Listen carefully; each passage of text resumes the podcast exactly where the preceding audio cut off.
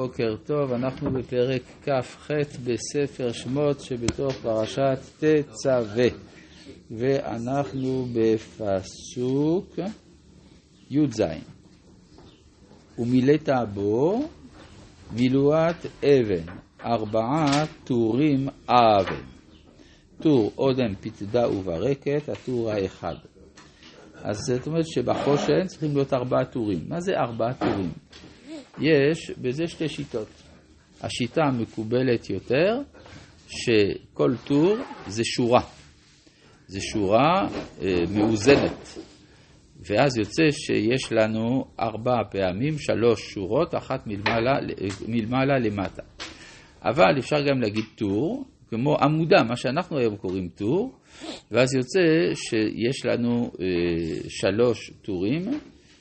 אנכיים של ארבעה אבנים, אז אפשר להתווכח, סליחה, לא, שיש לנו ארבעה טורים אה, של שלוש אבנים כמובן, אבל זה מאונח. אז אה, כל אחד יבחר, כשיבנה את החושן יעשה כפי טעמו. אז מה שכתוב כאן, אה, מילאת בו ארבעה טורים אבן. למה ארבעה טורים? למה לחלק את השבטים לארבעה? כי יש ארבעה מחנות גם. יש ארבעה מחנות מסביב למשכן, אז גם יש ארבעה טורים אבן. כנגד ארבע אותיות שם הוויה, כי שם הוויה חל בתוך עם ישראל, הקדוש ברוך הוא משרה שכינתו, לכן יש ארבעה כנגד ארבעה. טור, אודם, פתדה וברקת, הטור האחד. אודם זה כנראה לא מה שהיום אנחנו קוראים אודם, כלומר אבן הרובין, שעוד לא הייתה ידועה בימי משה, אלא כנראה מדובר על האבן הנקראת קרניז, שגם היא אדומה. פיתדה זאת אבן שככל הנראה היא צהובה, וברקת היא ירוקה. זה האזמרגד, מה שאנחנו קוראים היום, זה כנראה אותה אבן. והטור השני נופך, ספיר ויהלום. אה, הספיר זה לא אבן הספיר של היום, שהייצור שלה לא היה ידוע בימי משה, אבל זה אבן, כנראה אבן הלפיס, שהשתמשו בה הרבה במצרים.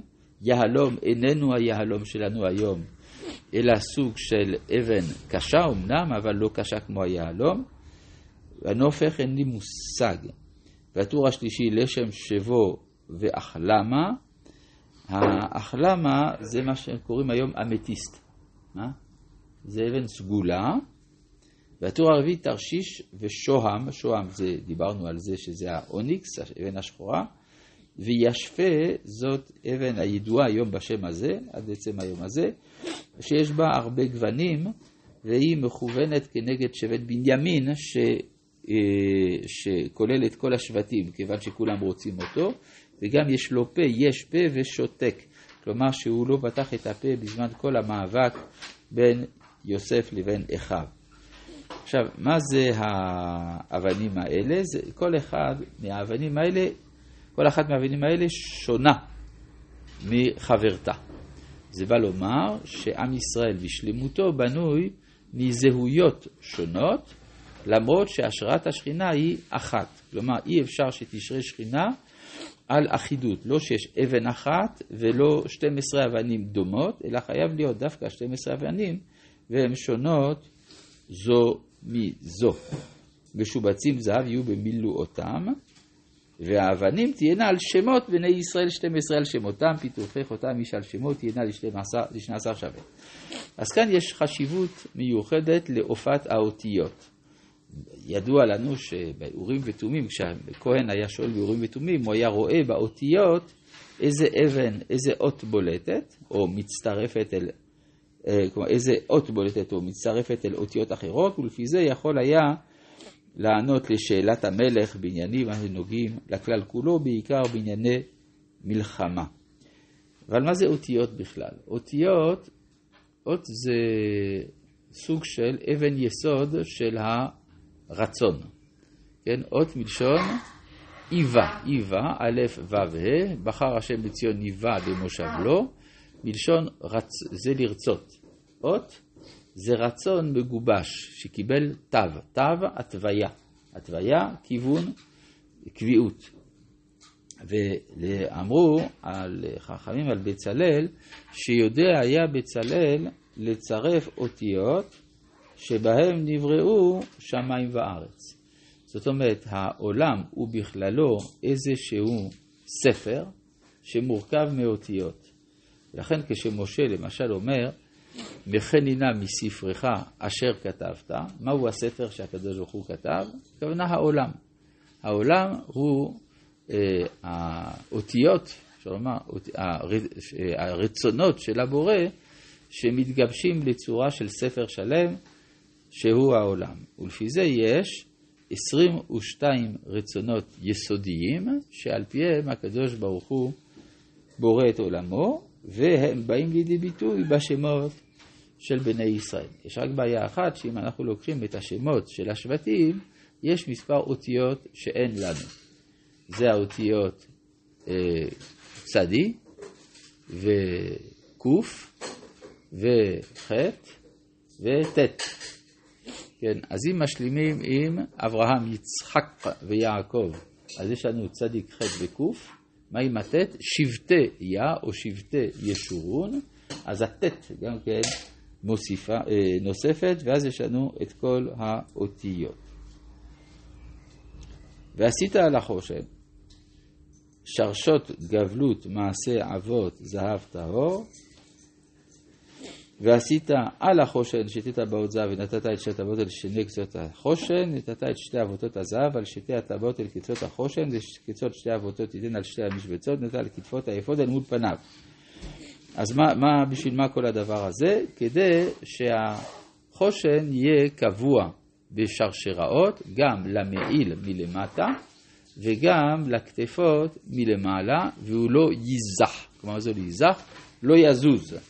ועשית שתי טבעות זהב, ושמת אותם על שני קצות החושן על שפתו אשר אל עבר האפוד ביתה, ועשית שתי טבעות זהב, ונתת אותם על שתי כתפות האפוד ממטה, ממול פניו, לעומת מחברתו ממעל לחשב האפוד. וירכסו את החושן מטבעותיו אל טבעות האפוד בפתיל תכלת להיות על חשב האפוד ולא ייזח החושן מעל האפוד. זאת אומרת, מה זה העניין שלא ייזח? שלא תהיה תנועה. למה צריך שלא תהיה תנועה? כי הכהן, הוא צריך לא לשכוח לרגע אחד שהוא בא בשליחות של האומה. כלומר, אם זה ייזח, אז הוא עשוי לרגע אחד לייחס את המעלה לעצמו, וזה כמעט עבודה זרה. לכן האיסור המיוחד הזה של לא תעשה, שלא מצאנו במשכן כמעט עוד איסור לא תעשה מלבד שלא יסורו הבדים מהארון הברית, וזה בא להראות שאת האופי של היקבעות של השראת השכינה בישראל שיש בעבודת המקדש. למשל במקדש של ירושלים נאמר, זאת מנוחתי עדי עד, פה אשב כי איביתיה. יש גם במחילתא, פרשת אה, בו, נאמר, ואין מנוחה אלא נבואה, שנאמר, ותנח עליהם הרוח. זאת אומרת שכאשר מגיעים לידי שלמות, יש צורך בדבר שיש בו קביעות. כמו כן גם מצאנו שבעולם הבא צדיקים יושבים. אומר הרמב"ם שהם במנוחה. כלומר, כשמישהו מגיע להשלמת הוצאת עצמו אל הפועל, אז אנחנו מכנים את זה בכינוי של מנוחה, אז גם פה החושן לא ייזך מעל האפוד. ונשא אהרון את שמות בני ישראל, בחושן המשפט. משפט פה במובן של לכל אחד כמשפטו. זאת אומרת, מה שמגיע לו, כמו חוק ומשפט. מה שמגיע לי כמשפטי. בחושן המשפט על ליבו בבוא אל הקודש, לזיכרון לפני השם תמיד. ונתת אל חושן המשפט את האורים. ואת התומים. והיו הלב אהרון ובואו לפני השם, ונשא אהרון משפט בני ישראל ליבו לפני השם תמיד. אז מה זה האורים? האורים זה מאיר, התומים לשון תמים, כלומר אורות מושלמים. זה, ה, זה האופי של האורים והתומים. עכשיו, ממה זה עשוי האורים והתומים? אז אומרים אה, חז"ל, רש"י גם מביא את זה, שזה שמות הקודש. מה זה שמות הקודש? הריכוז של הרצון האלוהי במספר מילים.